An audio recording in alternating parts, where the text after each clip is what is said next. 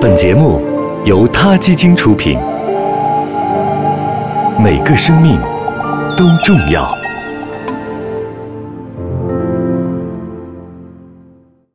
欢迎收听今天的他 Radio，获取每天最新节目推送，请关注他 Radio 微信公众号。不仅有音频文字版，还有更多关于动物的精彩资讯哦。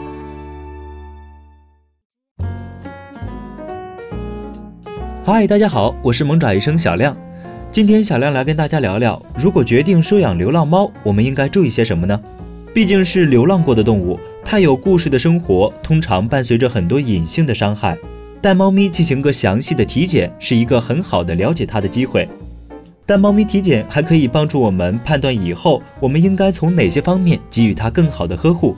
当然，这也是保护我们自己的重要行为，能让我们做好人兽共患病的预防。建议的体检项目有体格检查，这跟人类体检差不多，看看猫咪的体重、体温、心率、呼吸、牙口好坏之类的，这是猫咪身体状况最直观的表现。寄生虫检查与驱除，这是保护猫咪，也是保护我们自己的检查项目。蛔虫、绦虫、心丝虫、球虫、滴虫、弓形虫，通通可以检查，也通通可以除掉哦。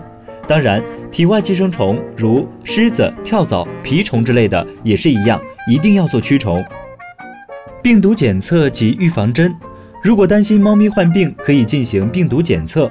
如果病毒检测阴性，或猫咪其他体检项目都一切正常，在接猫咪回家半个月后，就可以去给它打预防针了。打了预防针，主人再也不用担心猫咪轻易的感染猫瘟。记得也要打狂犬疫苗哦，保护猫咪也要保护自己。医生根据猫咪的身体状态，还会推荐其他的身体检查。每只有故事的猫咪身体状态都有自己的特点，所以一切的检查还是要以医生看到猫咪之后做出的判断为准。做完体检之后呢，第二件事就是要给它准备合适的生活用品了：口粮、食盆、水盆、猫砂、猫砂盆、猫窝、玩具等等，这些东西按需购买即可。每个主人家里都有一堆猫咪的生活用品。这是大家都知道的事情，就不需要多说了。作为一个兽医，我认为猫咪做好体外虫驱除就可以带它回家了。但主人们一般还会想要再给猫咪洗一个澡。猫咪的脾气非常大，还没怎么跟它熟悉就要给它洗澡，其实是一件很容易让猫咪炸毛的事。反抗、拉稀、躲藏、沉郁乃至生病都是有可能的。所以清洁时您一定要把握好度，温柔一定要温柔呀。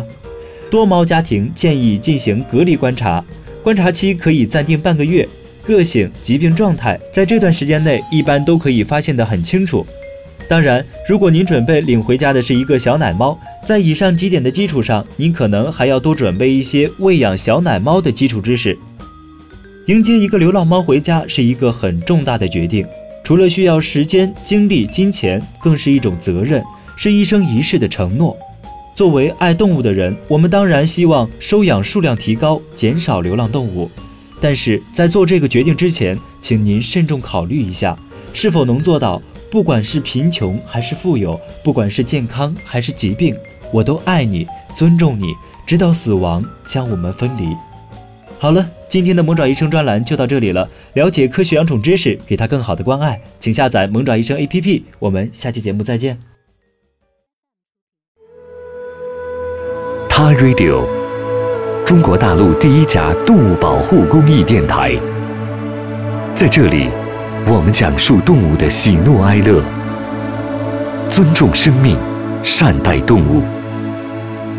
它的世界，因你而不同。